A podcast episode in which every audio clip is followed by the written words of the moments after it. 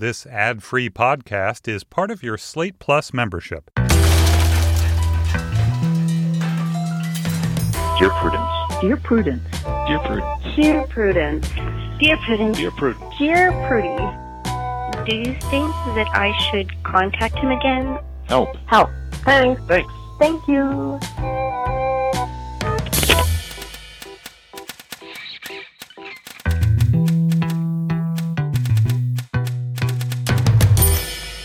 Hello and welcome back to the Dear Prudence Show once again. And as always, I am your host, Dear Prudence, also known as Daniel Mallory Ortberg. With me in the studio this week is Sophie Bee, a writer, speaker, nightlife promoter, and activist. She's written about film, music, queerness, and sex work. She's also an organizer with Support Hose, a Chicago and New York City based collective advocating for sex worker rights. Sophie, welcome. Thank you. Thank you so much. It was such a thrill uh, to have the opportunity to be on this show. Um, I was so excited to, and I'm so excited that you're here because I feel like the last time I took a look at your Twitter, your your latest tweet had been something like, "I have slept 11 hours in the last three days."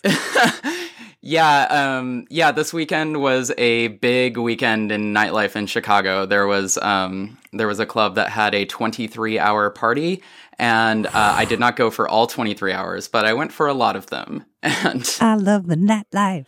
Oh no, I can't believe I said that. Um, now there's a record of me singing on the show. Great, but just know that like ever since I said nightlife promoter, that song "I Love the Nightlife," "I Love to Boogie" out on the disco round has been in my head, oh yeah, and I cannot hit Yeah, yeah, any of those notes. So it will have to exist purely there. Well, um, do you feel generally well rested? Do you feel able to tell people uh, what to do from a from a place of of sufficient sleep?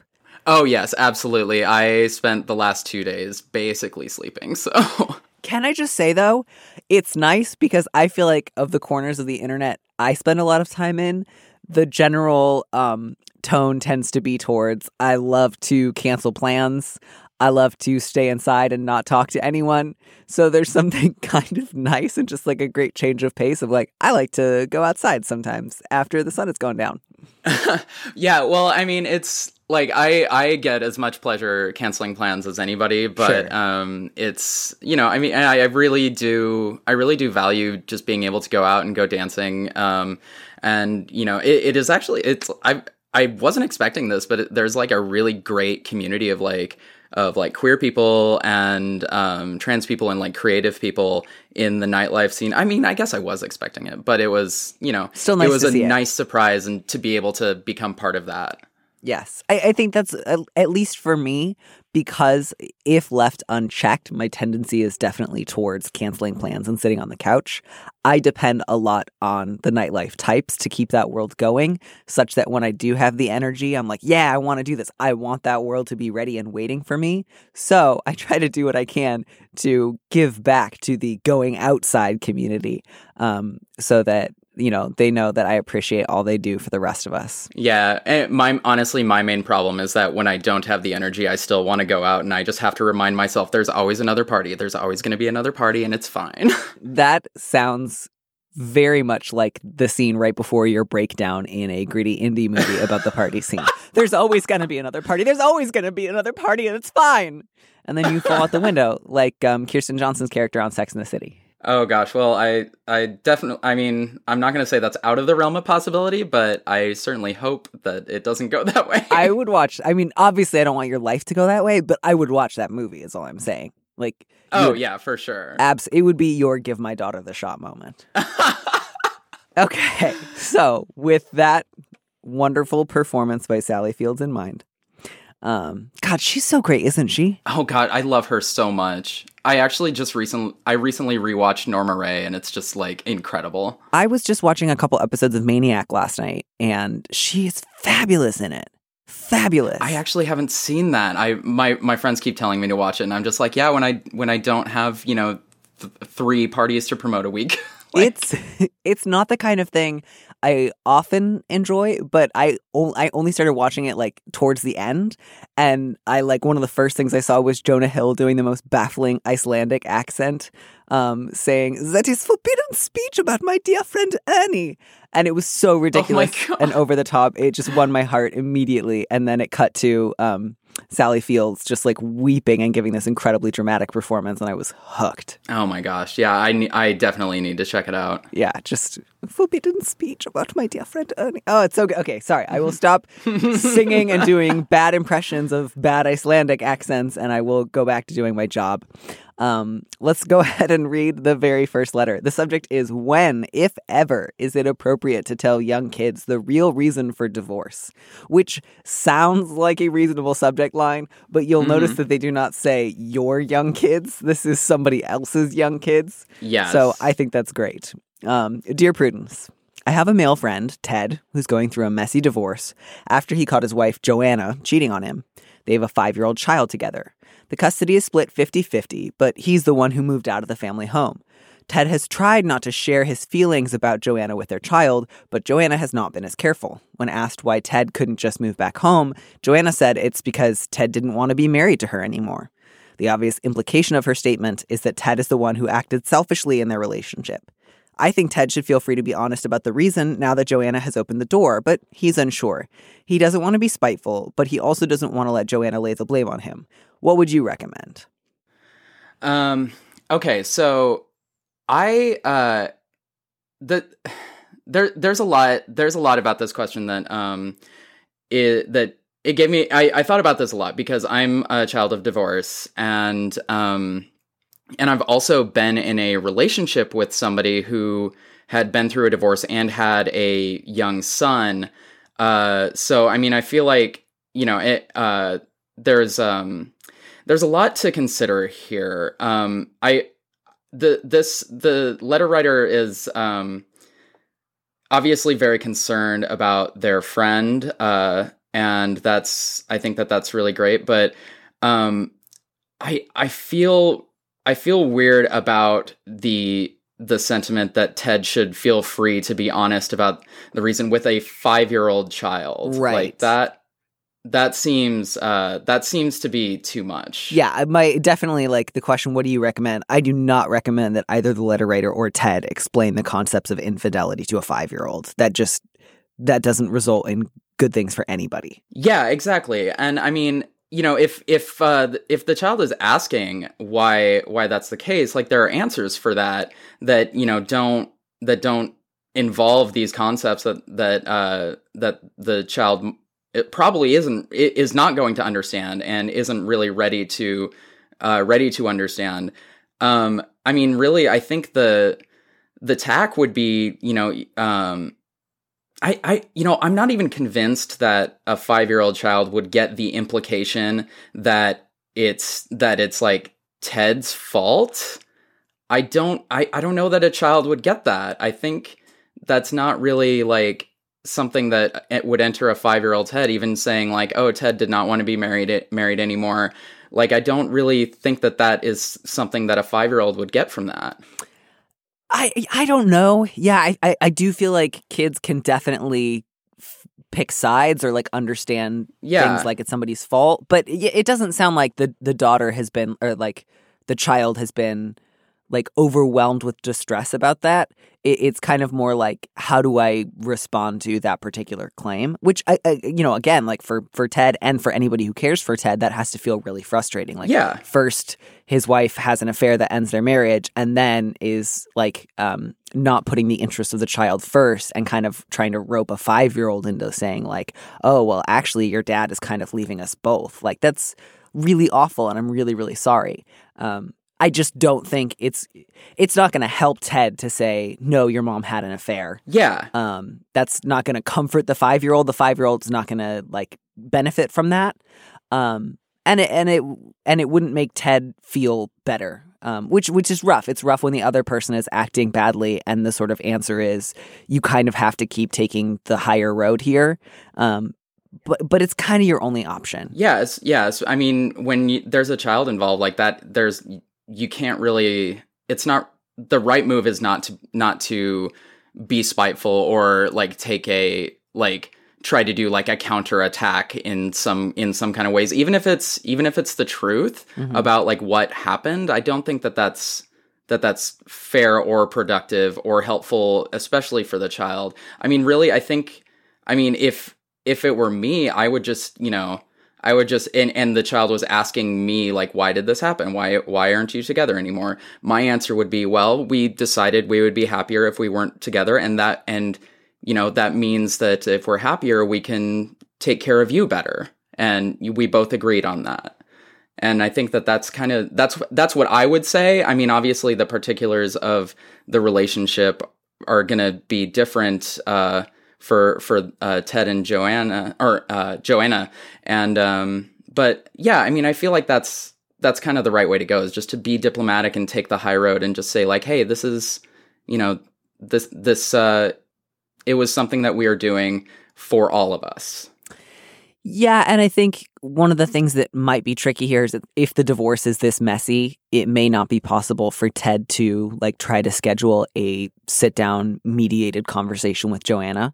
But if it is even remotely possible, I think try to push for that and to just say like, "Hey, can we agree um, on what we are and aren't going to say about our child about this divorce?" Um, Yeah. and can we agree that it's best for our child to not go into details about this divorce, especially when they're so young. Um, that would be ideal. And if if the ex-wife, soon to be ex-wife, was willing to do that, and you could have a mediator present, uh, that would be the advice I would say. Give your friend that advice. Um, if not, then I think uh, you know the most Ted can do is to say, you know, like uh, and, and again, like seek advice and counsel from other people who have been divorced or uh, talked about it with their children, but to say something along the lines of, um, you know, it's it's not as simple as, you know, we, we we both realize that we couldn't be married to each other anymore, but we both love you. We want to make sure that we can take care of you as best as we can. Um, Yeah. I, I think that's the best way to answer it. Yeah, she has put your friend in a really di- difficult position, and I'm really sorry, but yeah, you, you you can't say actually your mom cheated on me, and here's what cheating on people means. Like you know, Yeah, yeah.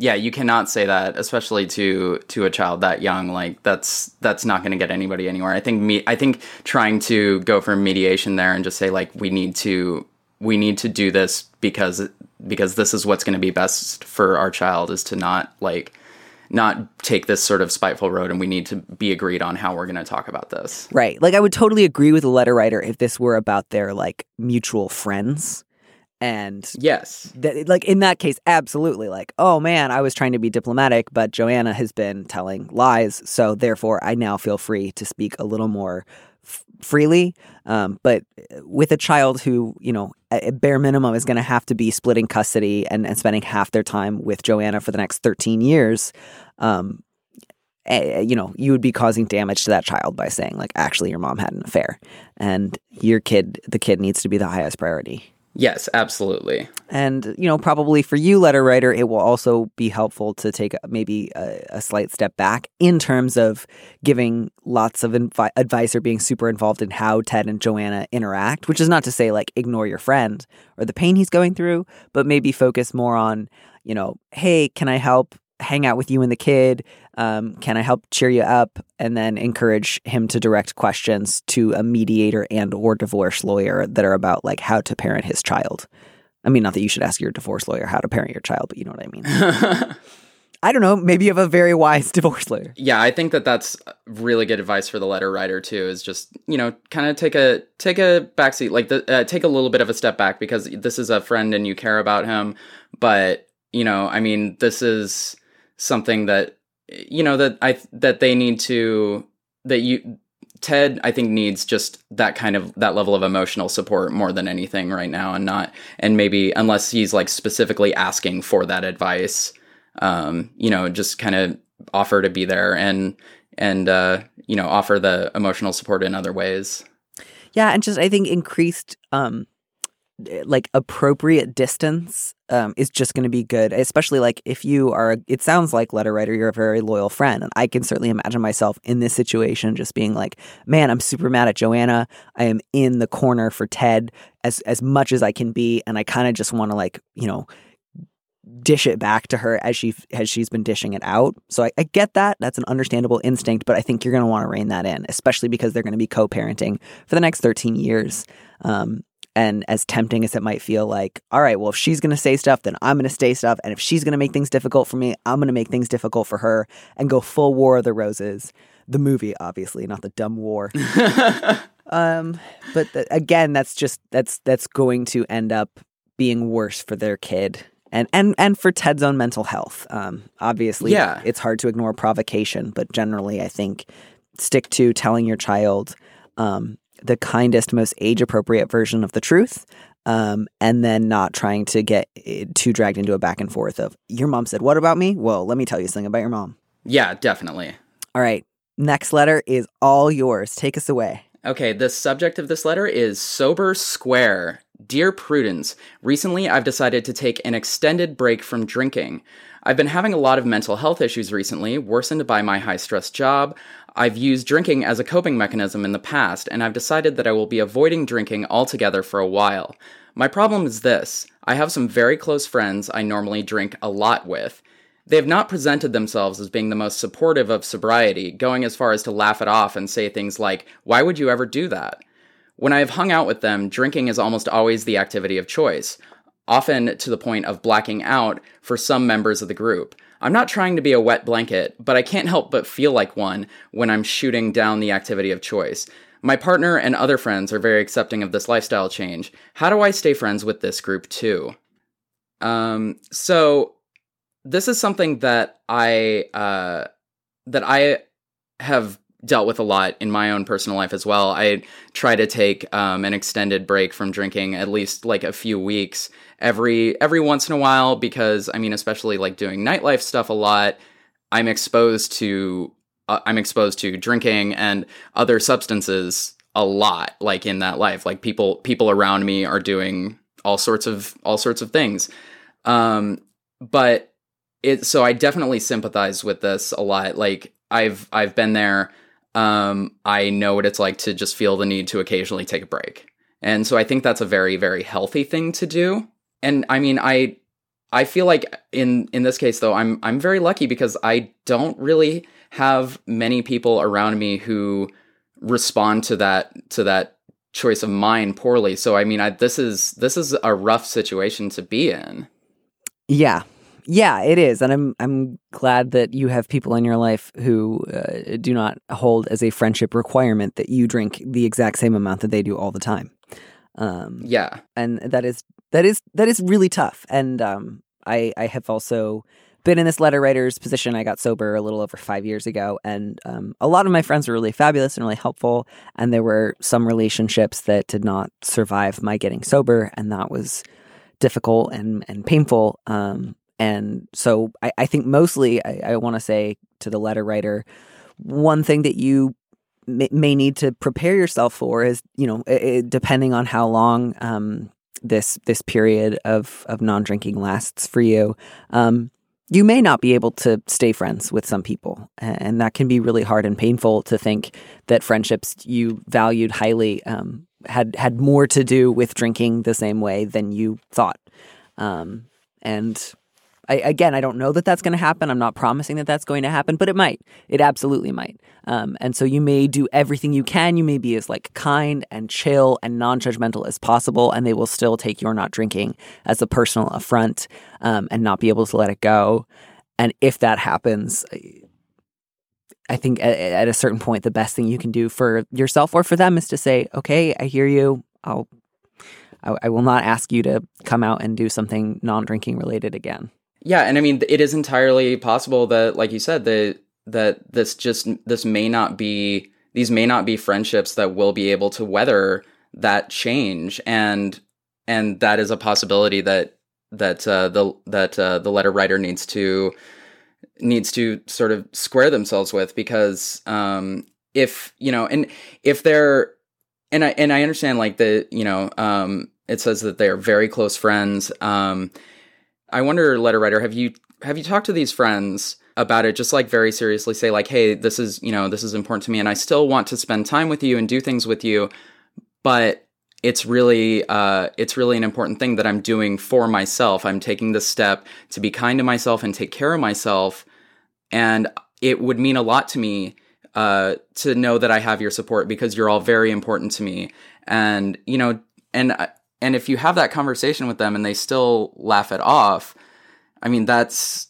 that that seems like not that seems like not a great indication for you know it, it- you you want to surround yourself with people who are going to support you taking care of yourself. And and if the and if these this group of friends is not going to do that you know it might it might be time to just say like well i understand and i'm i hope that we can find other ways to spend time with each other and um but yeah it's you know it's it that is definitely something that you need to be prepared for and as far as like other things that you can do, you know, with them. I mean, may, honestly, like I, th- I think there, I think there are definitely possibilities. It just kind of depends on what the group is like and what they, what they're interested in. Um, but yeah, it's it's not an easy position to be in, and it's and it sucks to have to accept that you may not that these relationships may not survive this this uh, decision that you're making for yourself. Right. And and I think it, it sounds like the letter writer has maybe had these friends say these things when they've been in groups together. Yeah. So I would say my my one kind of last strategy would be to say to talk to them independently and to say like, "Hey, I know that you said why would anyone ever take a break from drinking?" Um, and I I will tell you why. Like I've been having a lot of mental health issues recently. My job's been really stressful. I found myself using drinking as a coping mechanism. Um, I'm nervous about blacking out, um, and I want to do this because I I, I want to take care of myself. Um, I, I I would love it if you could, even if you don't, you know, think that i it's a choice that you would make for yourself. Please know it doesn't say anything about anybody else's choices. It's just me and mine. Um, and at the very least, I would love it if you would not laugh it off or say that it's stupid. That's a really low bar, by the way, letter writer. Like, and if these people are really close with you and they cannot meet that bar, I, I think some of what that says is that they, for whatever reason, um, feel like you're not drinking is a commentary on their choices around drinking, and that threatens something that feels so precious to them that they cannot allow it to be threatened. Um, and they are going to need to paint you as um, a killjoy, somebody who overreacts, somebody who's not fun, somebody who's trying to ruin other people's fun, um, and that if they insist on doing that when all you're doing is saying like I can't drink, um, then it will be good for you to pull back from those friendships. And again, like that that's really really painful. It can be really jarring um, to think like all that's changing is I'm not drinking for the foreseeable future, and somebody else you know says or does something really cruel or hurtful. Um, but sometimes that that's kind of what you learn in in in taking a break is who are the people who might enjoy drinking or have fun drinking but are perfectly comfortable being around somebody who isn't and would in fact seek to make that person feel comfortable versus the kind of person who would say i need to like mock this person out of their decision in order to feel comfortable about mine.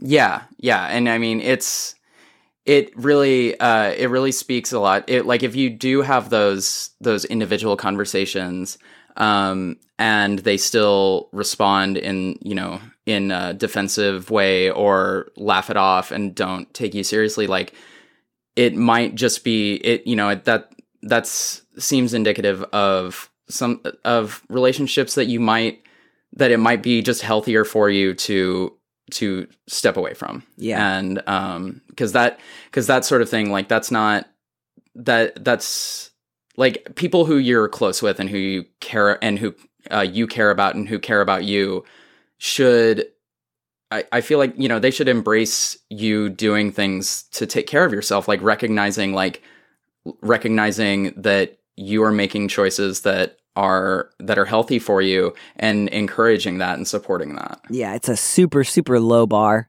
It's a, it's an easy one for a good friend to clear. Um, and Yeah. if they absolutely can't clear it, despite like a lot of patience and explanation from your side, I think spend more time with your partner and the friends who are super accepting. Um, hopefully they'll come around. If they don't, um, it, it's better for you to focus on your own well being um, than to watch a bunch of people black out and make fun of you for not drinking. Because that I, I just can't imagine that that's going to make you feel closer to any of them or feel like you're having a good time. yeah exactly Whew. All right, this next letter, I tried to cut it down as much as I could. It is, I I think part of the theme uh, of some of the letters today is like secondhand, uh, like conflict because a lot of people writing in are like something in my inner social circle is going on. I'm not directly involved, but I feel involved or instrumentalized, and you know, uh, it's a lot. So the subject here is unwilling accomplice. Dear Prudence, I'm a gay man in my early 60s, and I've been best friends with a straight woman I'll call Amanda for nearly 40 years. Amanda has a younger sister, Brianna, who is always considered the pretty one, while Amanda was the smart one. They're devoted to each other. Amanda also has a longtime boyfriend, Charles, who she loves very much. While he's superficially charming, I don't have a high opinion of him. He and Amanda have an open relationship at his insistence, although he's the only one who dates other people. Amanda says she's content with things the way they are, and I accept that. About 10 years ago, it came to light that Brianna and Charles were having an affair. The resulting drama nearly destroyed all three of them, but the sisters eventually patched things up. God knows why, but Amanda took Charles back. Amanda and I are planning our annual long out of town weekend soon. Brianna will be going out of town to a different location with girlfriends, and Charles plans to stay home and work. A few nights ago, I was having dinner with another old out of town friend who knows everyone through me. He works in the hospitality industry and told me, without my asking, and in my opinion unprofessionally, that he knew for a fact that Brianna and Charles were planning on spending that long weekend together in the same room at the resort where he works, and that they have apparently done this several times before. I didn't want to know this information, and what's worse, I don't know what to do with it. If it were any other woman, I'd chalk it up to Charles being the dirtbag I always knew he was and let it go. But it's not just some other woman, it's Amanda's sister, and it's a total betrayal of her trust.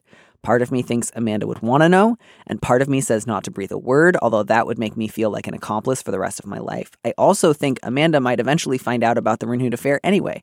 What do I do? Woo. yeah, it's uh, that's a lot, and um, the the last sentence there. I also think Amanda will eventually find out about the renewed affair anyway. I think that that is absolutely true. Mm-hmm. Um, because I mean, it, you know, it, the letter writer found it out without asking or seeking out that information. Right. They're not being discreet. Yeah. So, like, I think it's absolutely true that Amanda will eventually find out about it anyway. Like, that seems very, very likely considering, uh, considering what the rest of the letter says. Yeah. And I, I think, too, like, the fact that they've all uh, not they've all but the fact that this letter writer has been friends with her for nearly 40 years right? Like this is these are not people in their early 20s with like relationships that like were probably going to end anyways and like you two aren't that close. Like this is a this per, this letter writer is basically family to Amanda. Yeah yeah. So it's big. Um what do you think? Would you are, are you of the mindset of like, well, she'll probably find out anyways, so I don't have to say anything, or are you of the mindset of she's probably going to find out anyways, so as her friend, I want to spare her the embarrassment of possibly finding out in public or from someone else and tell her myself? Yeah, um my my my feeling on this was I I feel like somebody needs to tell Amanda and I I, I my first instinct was that the letter writer maybe if if this is an option could talk to Brianna and say, "Hey, I found out this information.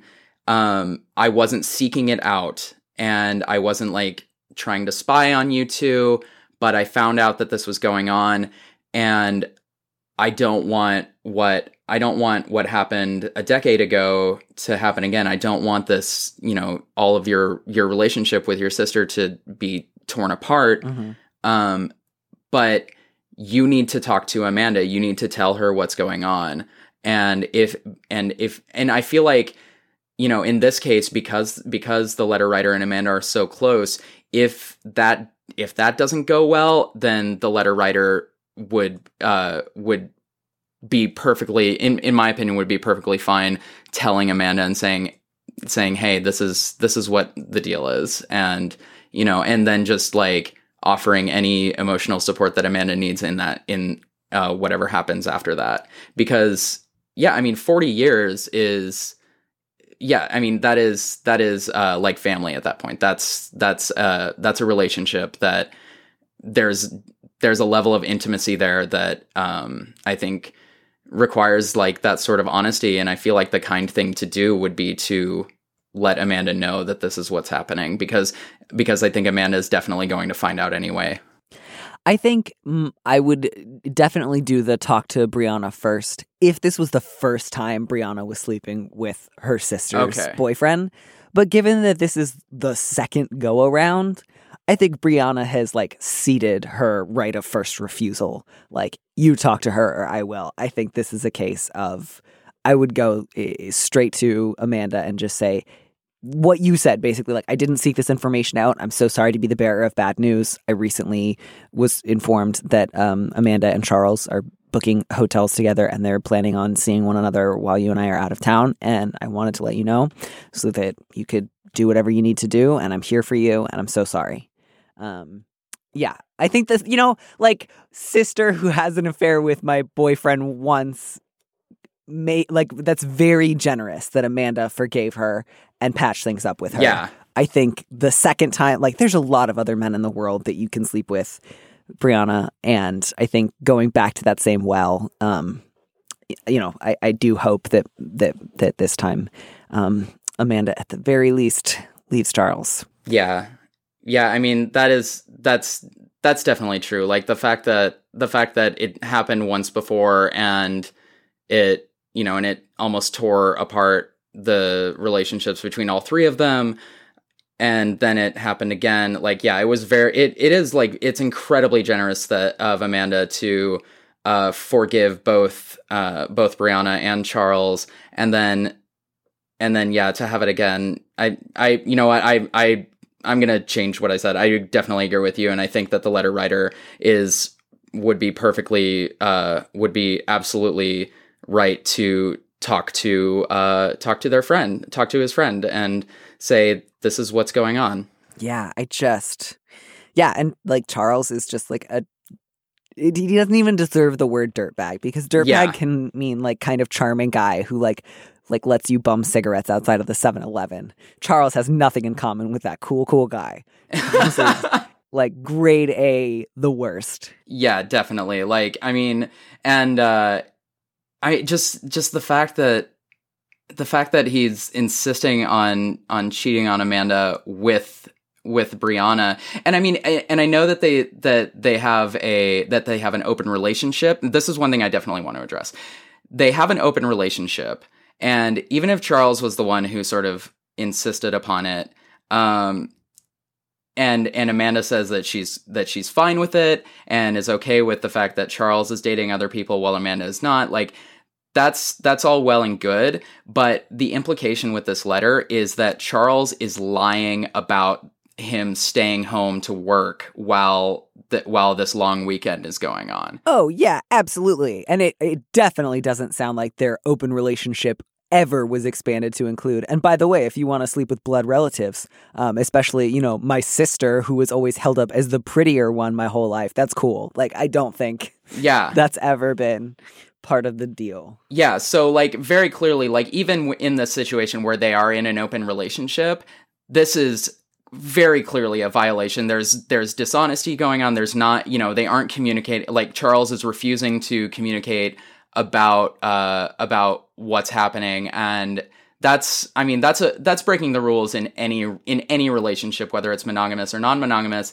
But I mean, it, it- all the history here and like sleeping with a blood relative and lying about it and like the this is this is just absolutely unacceptable Yeah. and uh and Charles is uh Charles does not Charles does not deserve to be protected here. No, no. And there's lots of people who can like use the phrase open relationship and misuse it to sort of and that's not the fault of the concept of open relationships at all but yeah there are absolutely people who will say things like open relationship the way like a little kid would say like you know no tag backs in tag right after they'd been tagged like to cheat Yeah. um yeah, absolutely. yeah So, yeah, I I de- I'm definitely with you like talk talk to Amanda. yeah and oh, i hope that that long weekend is really really fun and that she you know kicks him out and just gets to enjoy um, the rest of her life without him because he is uh, the worst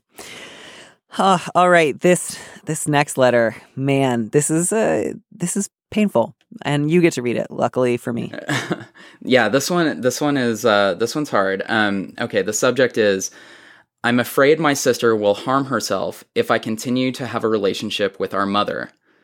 Dear Prudence, my older sister and my mother have a difficult relationship stemming from my mom's decision to put her in foster care and eventually to live with her biological father as a child.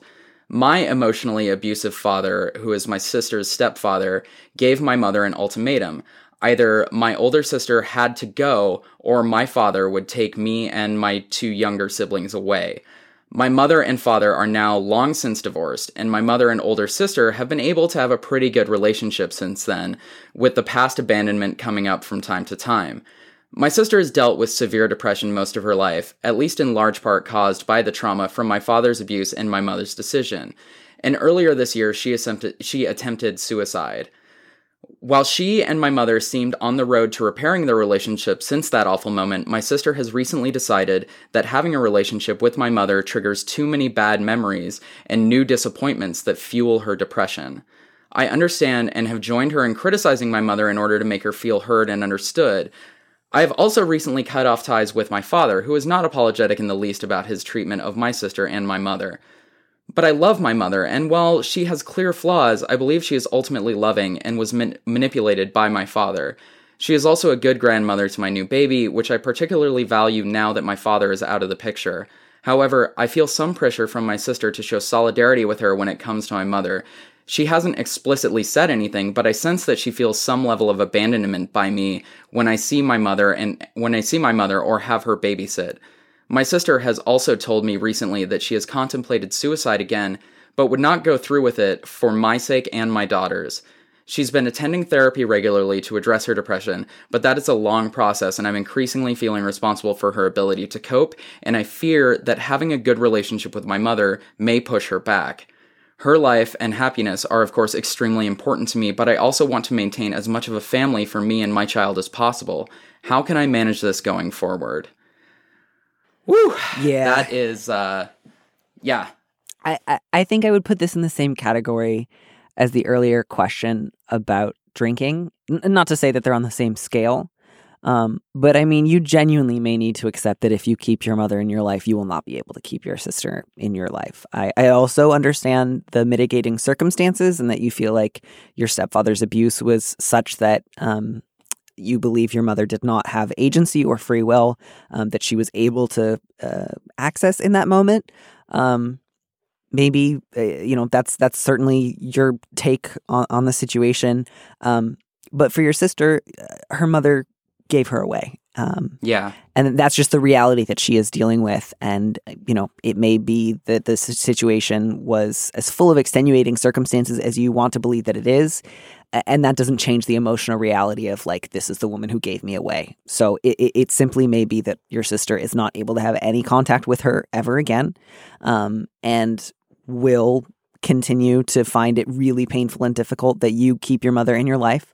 And um, it may also be necessary for her then to decide that she can't have a relationship with you. And if that were the case and you were not willing to also um, cut your mother out of your life, you might just have to accept that as a painful reality. Yeah, and I think um, the letter writer said here that um, that your sister hasn't explicitly said anything um, about about what she's feeling about your relationship with you, with your mother, but I think you know it might it might be worth asking her and saying like, "Hey, I I really care about you. I want to support you. I want to I want to take care I want to take care of, you know, I want to do what you need me to do. So what is like what what do you want and what do you need from me in order to support you in this because I know that you're struggling and you're working on healing and I want to support your healing as much in whatever ways I can and um and so you know maybe and you know if your sister has an answer for that um then you know it, I think even asking that question um as uh as somebody who is who has uh, struggled with uh, with suicidal ideation as well, having people ask that question alone makes me feel supported, and you know, and it and it isn't just like un like it's the fact that they want to know what I think would help me, Yeah. and um, that's that's something that I think would be worth asking your sister like what can i do? What would make you feel supported? Yeah. and what would help you heal? And yeah you you are definitely going to have to consider the possibility that that it might require you know losing one of these relationships. Um just thinking through too like if you haven't already like to be sensitive about like you know if you're talking with your sister and and your mother is coming over to babysit don't say something like hey i've got to go mom's on her way over. Um you know you can certainly do what you can to make sure that she does not have to see your mother um, or run into her, um, that you don't necessarily bring her up in conversation to her to kind of respect her decision.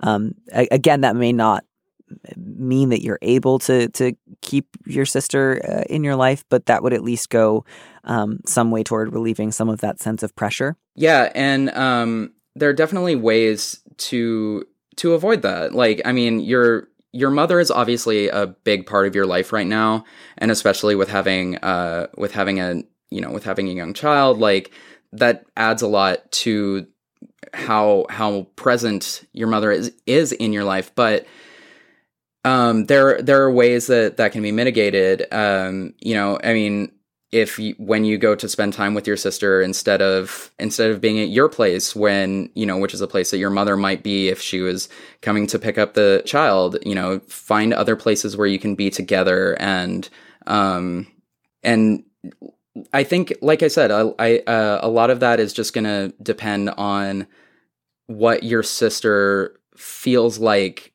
she needs. And and also like and and on that and on that note like you know if if she doesn't have an answer for what she needs that's okay. You know it's sometimes we don't know. And um but you know you can still find ways to support her and also just kind of keep that conversation open and say like here's you know if the if this changes if if the ways that you need support change i'm here for that. And i'm and i'm ready to i'm ready to adapt to that and um just and we can talk about it it is going to be it is going to be a situation where you just kind of have to understand that there's no perfect solution here. It's not going to be a there's entire it's entirely possible that you will no longer be able to have a relationship with your mother and um or that your relationship with your ch- sister is going to significantly change. Like these are these are very possible and that's and that's not that's uh something that you need to accept Right. And and I I want to clarify too, like I, I I don't want to say like um your sister is right to feel abandoned because obviously your mother could and should have done something different. Like I, I don't want to downplay or minimize whatever abuse she was experiencing.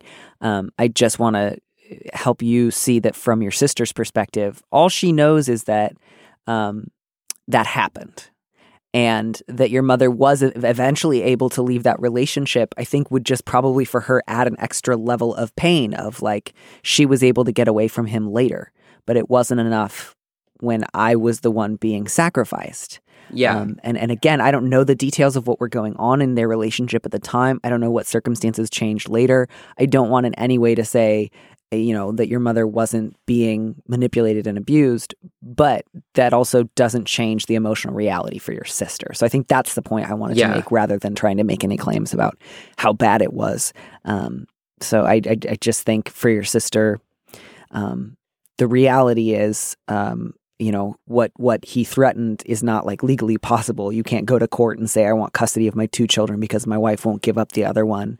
Um, and so just on some level she had to have felt pain at the thought of like that that happened to me and it didn't have to happen. Um, mostly i just feel really sad. Yeah. Yeah, and um yeah, we don't want to diminish that at all. And I mean, your like your relationship with your mother is unquestionably different because of this. And there's and it seems like despite despite trying, you know, your sister just like uh is not going to be able to repair that relationship. And that's totally uh that's totally understandable Yes. considering what happened. Like like people when people are hurt on that level, you know, it's the healthiest thing can be to cut people out. And so, you know, especially that line about new disappointments suggests to me that there's something going on that your mother is either continuing to hurt her now or unable to acknowledge the ways in which she was hurt in the past um, that means yes. that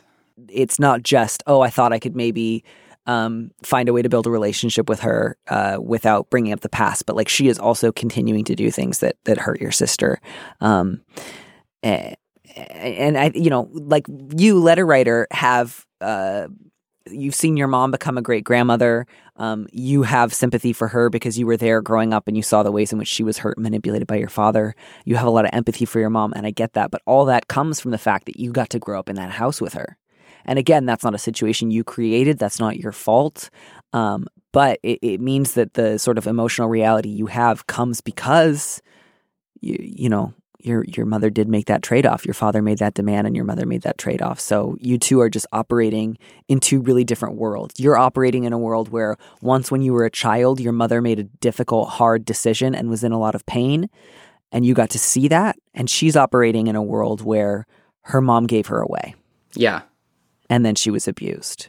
So eh, it's, I, I you know, you two are just balancing such different contexts that if she needs that space, I, I think the best thing you can do is like lovingly grant it to her, let her know that you care for her, that you would never try to pressure her into forgiving your mother or redeveloping a relationship with her, um, and that you support whatever choices she needs to make. I think that's going to be the best way forward. Yeah, absolutely. So the the like tonal shift we're about to go into is massive yeah. and I really regret that I have to read this letter. but we all have problems of all different levels of complexity and seriousness and this is certainly the subject is CEO has turned into the poop police. So that's just where we're at today, friends. Dear Prudence, I work at a small company with 15 employees for five years now. The company owner is also the CEO and president. By the way, whenever any sentence starts that way in a letter, I know the next sentence is never going to be, and it's working out great. Like oversight yeah. and checks and balances are necessary. He's a chronic micromanager. He and I manage to get along generally well. I've stuck it out while a lot of people have left because of him. He suffers from anxiety and tends to vacillate from being very flexible uh, about the office culture to suddenly cracking down. Example, he used to allow people to set their own hours, then all of a sudden told everyone they had to be in the office between the hours of 8 and 5 with no exceptions. Last week, he announced that we were not allowed to, quote, go number two in our office bathroom anymore because the fan ventilates into the main office, and we must now use the bathroom on the floor below us, which belongs to other offices. I was in disbelief. Then, a couple days later, he announced that, quote, some people weren't following the guidelines because the office smelled. He apparently didn't take a hint from the shocked look on people's faces when he announced this. It probably goes without saying that we don't have an HR department. What is the proper response here? I can take his occasional temper tantrums, but attempting to micromanage people's bodily function goes too far. People don't feel like they can challenge him because he's the CEO. I just had a flashback to my experience with this kind of boss many years ago who would also vacillate between like whatever you guys want as long as it works for you everything's great to like i just came up with 80 new ways to change the office and we need to implement them all 5 minutes ago and you are all doing a terrible job already.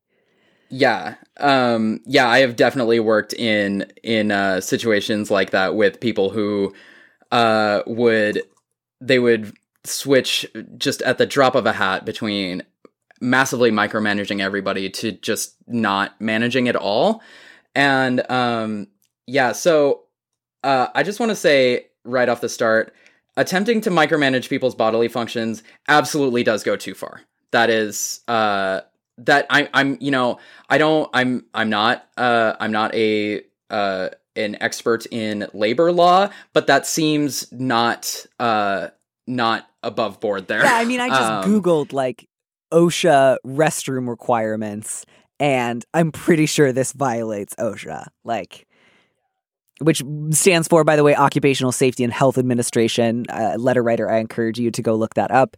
Um, you could certainly consult a, a, local lawyer, but I don't even think you need to consult a lawyer. I think you can say to your boss, like, we, as a company, you have a legal obligation to provide your employees with their own restroom, not like the Burger King across the street. And you could be in violation of that if you try to enforce this policy.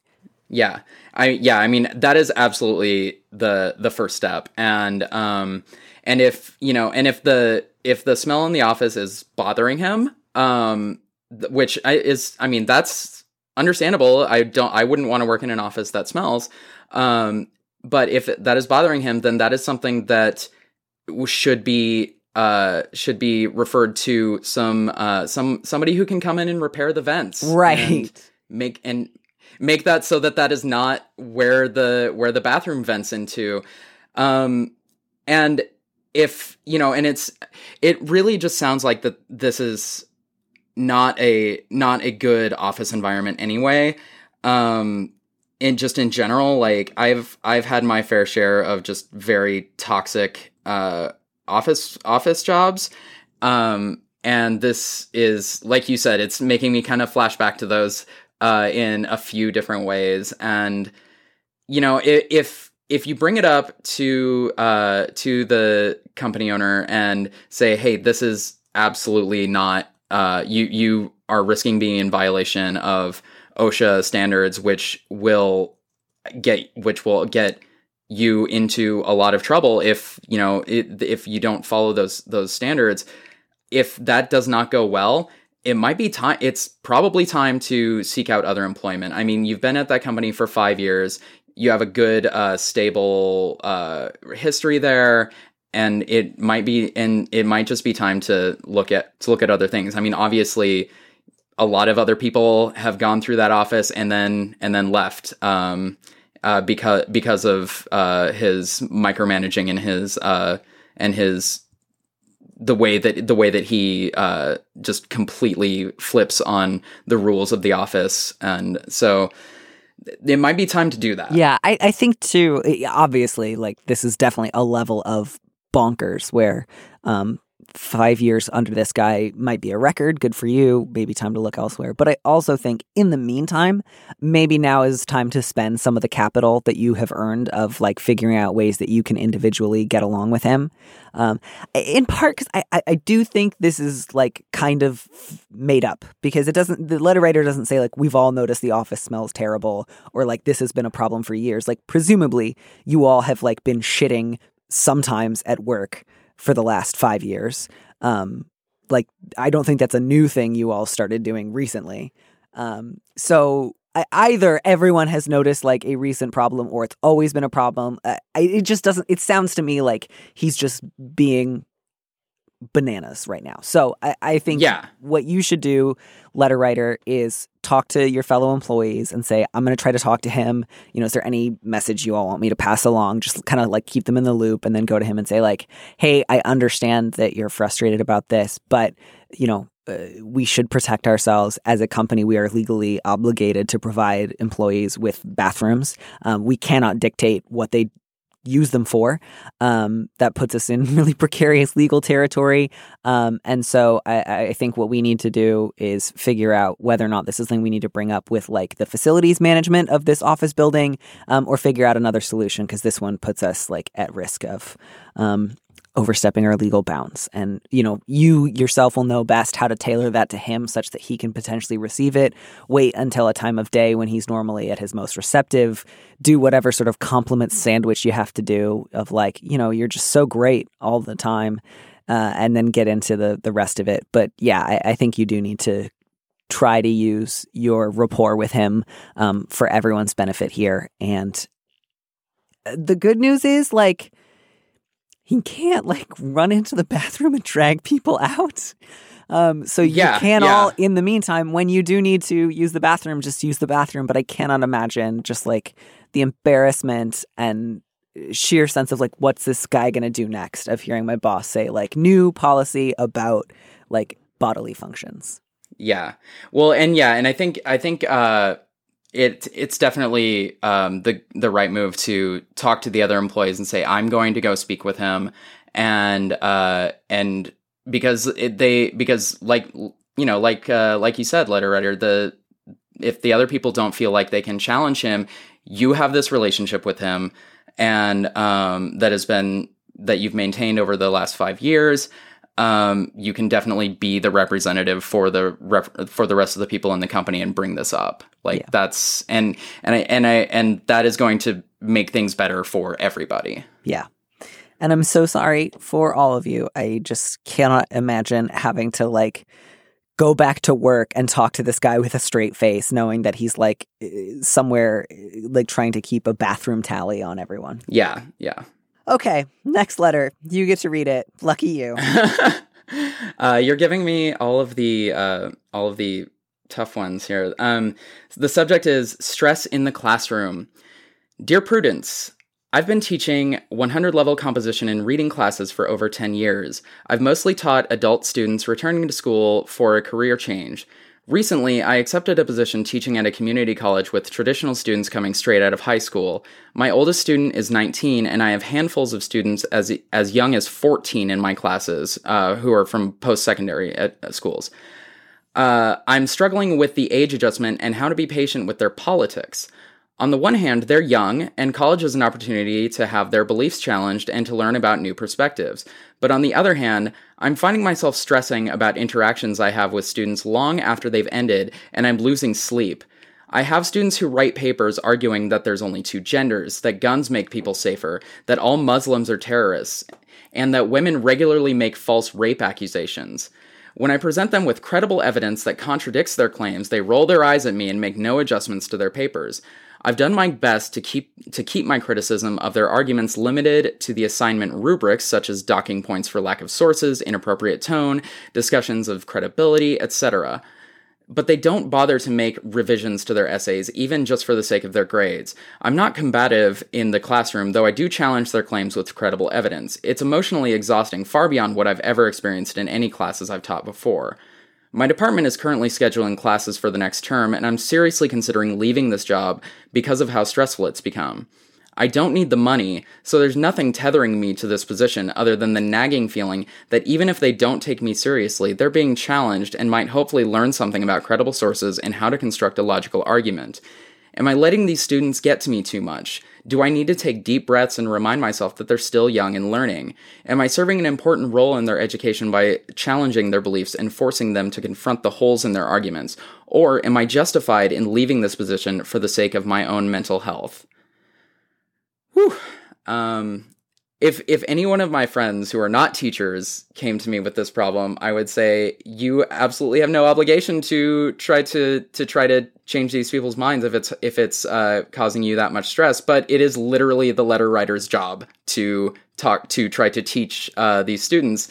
So this was very very tough for me and i've been thinking about this uh, since i first since i first read it and i'm still still kind of wrestling with how i want to respond mm-hmm. yeah yeah walk me through what feels complicated what's the conflict conflicting emotion here um so my my uh my conflicting emotion here is i if people are presenting these sort of reactionary views um that are uh, and and they're ignoring uh, pushes to you know get more credible sources or um, or you know listen listen to other listen to other sources and and entertain those.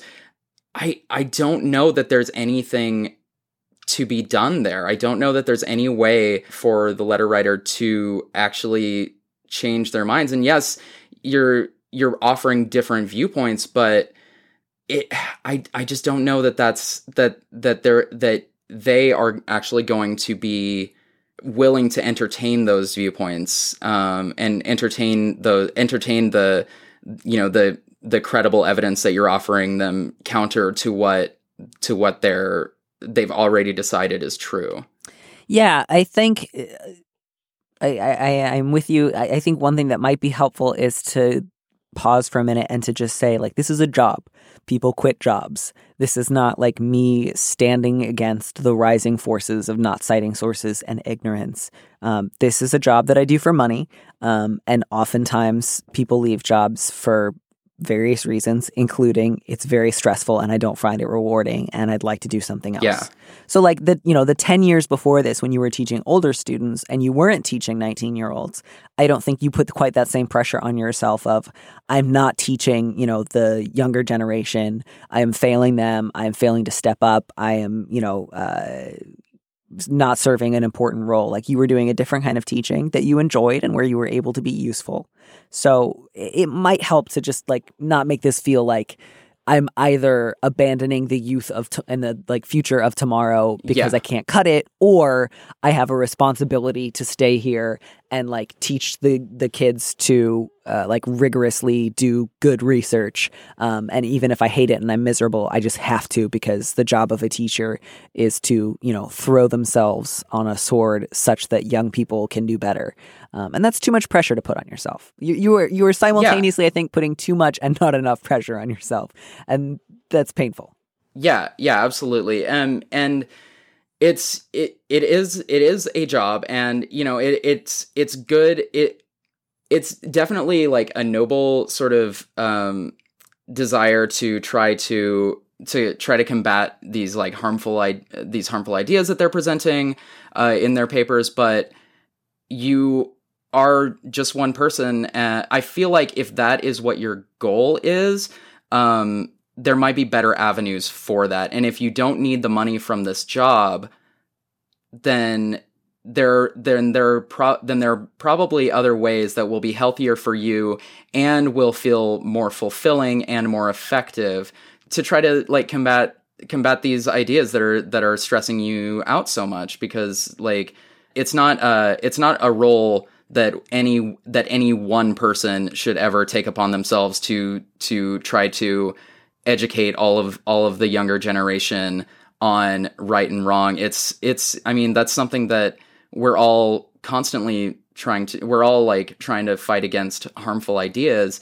Uh, but if this environment and to, uh, is stressing you out so much that it's and it feels like you're not accomplishing that goal uh, then it's absolutely th- then like yeah people quit jobs for a lot of reasons and that is a very um, that's a very uh, legitimate one Right. And you're, you know, you're still like the other teaching work that you've done still does good in the word in the world rather um like you still help people refine their skills and learn how to format and cite sources um and and Yeah. become like stronger writers um that's all really really good stuff um it, it can be really hard to bump up against a different kind of teaching challenge it can be also really hard the ways in which um, teaching at community college you can run up against the ways that oftentimes like primary schools fail students um, and don't uh, give them the tools that they need to um, you know do research or to cite sources um, or to construct coherent arguments and that can be really challenging as well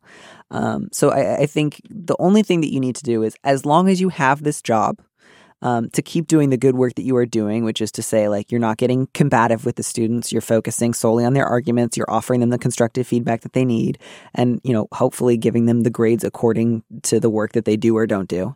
Um, that's all you owe the job during the day. If you can't find a way to um, set it aside when the workday is over and you just find like it's too distressing and overwhelming, this might not be the job for you. Um, and that doesn't mean that you're a bad teacher or that you're failing the kids. Um, the the it it just means that you're gonna need a different kind of job. So yeah yeah, give yourself permission to say, of course I can quit. Um, you of course are justified in leaving this position that you've only had for a year. Yeah, yeah, absolutely. And and I mean there there are other jobs that that will be suited to the things that you're very good at and that you'll still be able to you'll still be able to help people and and then, you know, uh, another teacher uh, might be able to come in and fill this role and be able to help these students in the ways that they need um, that you're that uh, are that are presenting a challenge because you're because it's causing you such stress. Uh, so yeah, I think I think that's at, that you should absolutely be willing to tell yourself that like yeah, I I I have permission to quit this job because it is it is uh it is not good for me and it is uh it is causing it is causing harm in my life. Yeah, and you know, 19 year olds can definitely be old enough to just be assholes. I'm not saying that you should Yeah. treat those students as like your peers and just like throw down, but you know, they're not. I know you said the youngest was 14, but it doesn't sound like most of them are 14. Like a lot of people, by the time they are legal adults, are also just like legal jerks. Um, Yeah. so I hope that you are able to find, uh, you know, the kind of teaching where you are able to actually make a difference, um, as opposed to just like watch a bunch of people roll their eyes at you when you say things like, I need you to back up your claims with sources. Yeah. Yeah. All right, last one.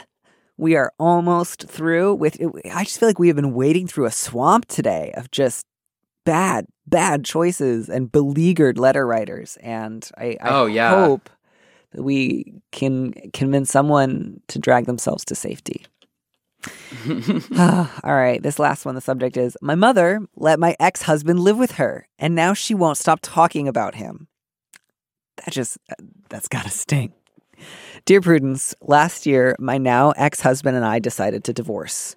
We have no children. Prior to this, my mother and I had been fairly close and had a great relationship. Things quickly imploded when, after his move didn't go as planned, I refused to let him live with me again. I had been paying all the bills and supporting him for three years, although he worked, quote, odd jobs as a handyman to pay for his cigarette and beer addictions. My mother stepped in to offer to let him stay with her and her husband. He then started stalking me, sending me threatening text messages, and harassing me while living with my mother, something that she was very much aware of. After many threats, I finally obtained a permanent protective order. I also started seeing a psychologist and taking medication for my anxiety. My mother asked him to leave her house midway through these proceedings, but has kept in contact with him. I don't care if she has contact with him, but I've asked many times that she stop mentioning anything about him to me and cease giving him any information about me. We are now divorced, and she still brings him up, then acts hurt if I don't want to hear any more about him. It's making me resentful, anxious, and wanting to cut off contact with her. How can I repair the relationship with my mother without hearing more about my ex? You are extremely generous that you want to repair your relationship with your mother. I am so sorry. Your mother's a fucking asshole. Yeah, yeah. I mean, my, my first reaction to this was you absolutely do not need to repair this relationship because it's it's not a good one. It doesn't sound like a good one. Like your mother n- knows that you had to start taking medication for anxiety and obtained a permanent protective order, which is not super easy to get. Like she Yeah. knows he was threatening and stalking you and she still wants like the fact that you say you don't mind that she keeps in touch with him, I think you should mind. Like I, I understand that she's your mom and you want to feel like you can find a way to have a relationship with her, but I I actually think the line for you should be it is absolutely unconscionable that you have any relationship at all with this guy. Um, this is absolutely a case for an ultimatum of him or me, um, and any contact with him is choosing him over me. Yeah, yeah, no, absolutely. This is time for not asking, but telling your mother if you continue to contact him, we will no longer have a relationship. Yeah. Um, she she's aware of him stalking you, of him sending threatening letters, and yeah, it's unconscionable, and it fucking and it it sucks. Yeah. Like I honestly as I read this letter, like a part of me was like is the mom sleeping with him? Like yeah, that was how hard it was for me to understand why eh, her sympathy are with is with him or why she acts hurt when her child is like, "Yeah, I don't want to hear about my ex who stalked and harassed me." Like it's she sounds so untethered from reality.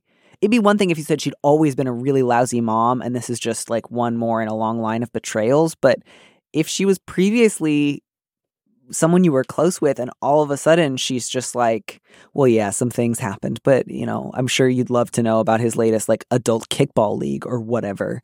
I, I just yeah. i almost wonder if she's had some sort of like break with reality or if she is sleeping with him. I, i'm sure the likelier is just that this is like a horrible revelation of her character that you had not previously seen but i'm really sorry.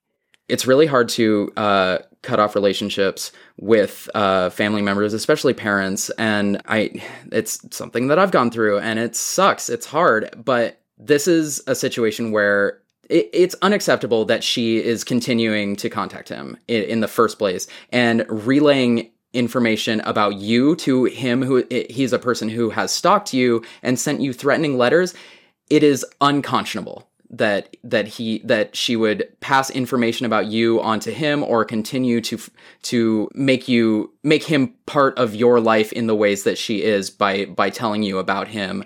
And it, even after and then when you try to get her to to stop doing this the way that she she's making it about her and she's acting hurt like this is absolutely not acceptable it's it's completely ridiculous that uh, she is doing this Yeah, and I think that that bit too about she's giving him information about the letter writer. That's the thing where it's like that's an issue of your safety.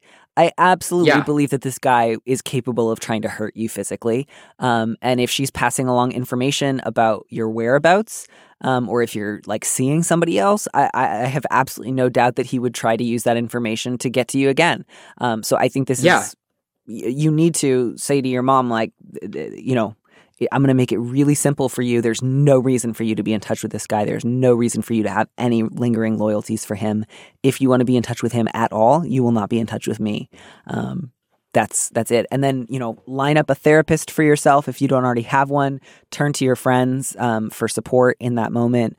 Let yourself grieve because this is deeply, deeply painful. But you cannot Yeah. repair this relationship with your mother if she insists on having any I, I, I like I, I would if if this was happening to someone I actively disliked, like a social rival, um, or or somebody who I thought was kind of a jackass on Twitter, I would still be horrified and come out in this person's defense and have nothing to do with the person who was stalking and harassing them. So if your mother can't Yeah. muster up that same level of commitment for her child, um, you know, go back to that psychologist you were seeing, ask for a referral for a talk therapist so that you can also see somebody on a regular basis to process some of this stuff because your mother is just selling you out. Yeah, yeah, massively. And I mean, so I, I feel like to just in simple terms, how can you repair the relationship with your mother without hearing more about your ex is just is uh tell her that there will be no relationship if she if she continues to contact him and not just if she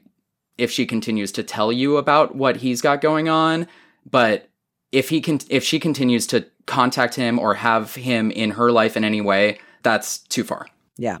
Especially because you offered her a bar to clear that would have required like barely moving her big toe. You, you know, Yeah. the thing that you asked was I don't care if she has contact with him.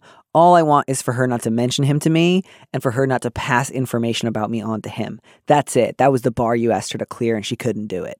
And not only can she not do it, she'll bring him up. And then when you say, Mom, as I've mentioned, I don't want to hear updates about my ex husband who stalked and harassed and threatened me, she's like, But that's so mean. Like, that's, that's baffling. That's so awful.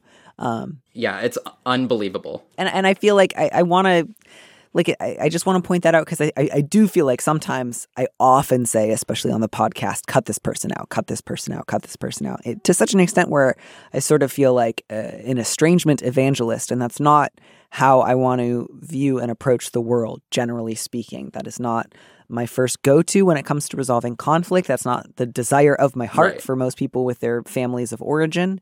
Um, and yet, I also believe fundamentally that if you cannot get someone else to agree that you have basic, you know, rights to security, safety, and certain physical and emotional limits, you cannot be in a relationship with that person without hurting yourself. And unfortunately, a lot of people can't clear that bar. Yeah, yeah, and I mean, letter writer, you've given you've given your mother ample chance here to clear the bar that you're asking to do to do what you've asked, and it is beyond time to set that hard limit of it's either him or me. Whew, Sophie.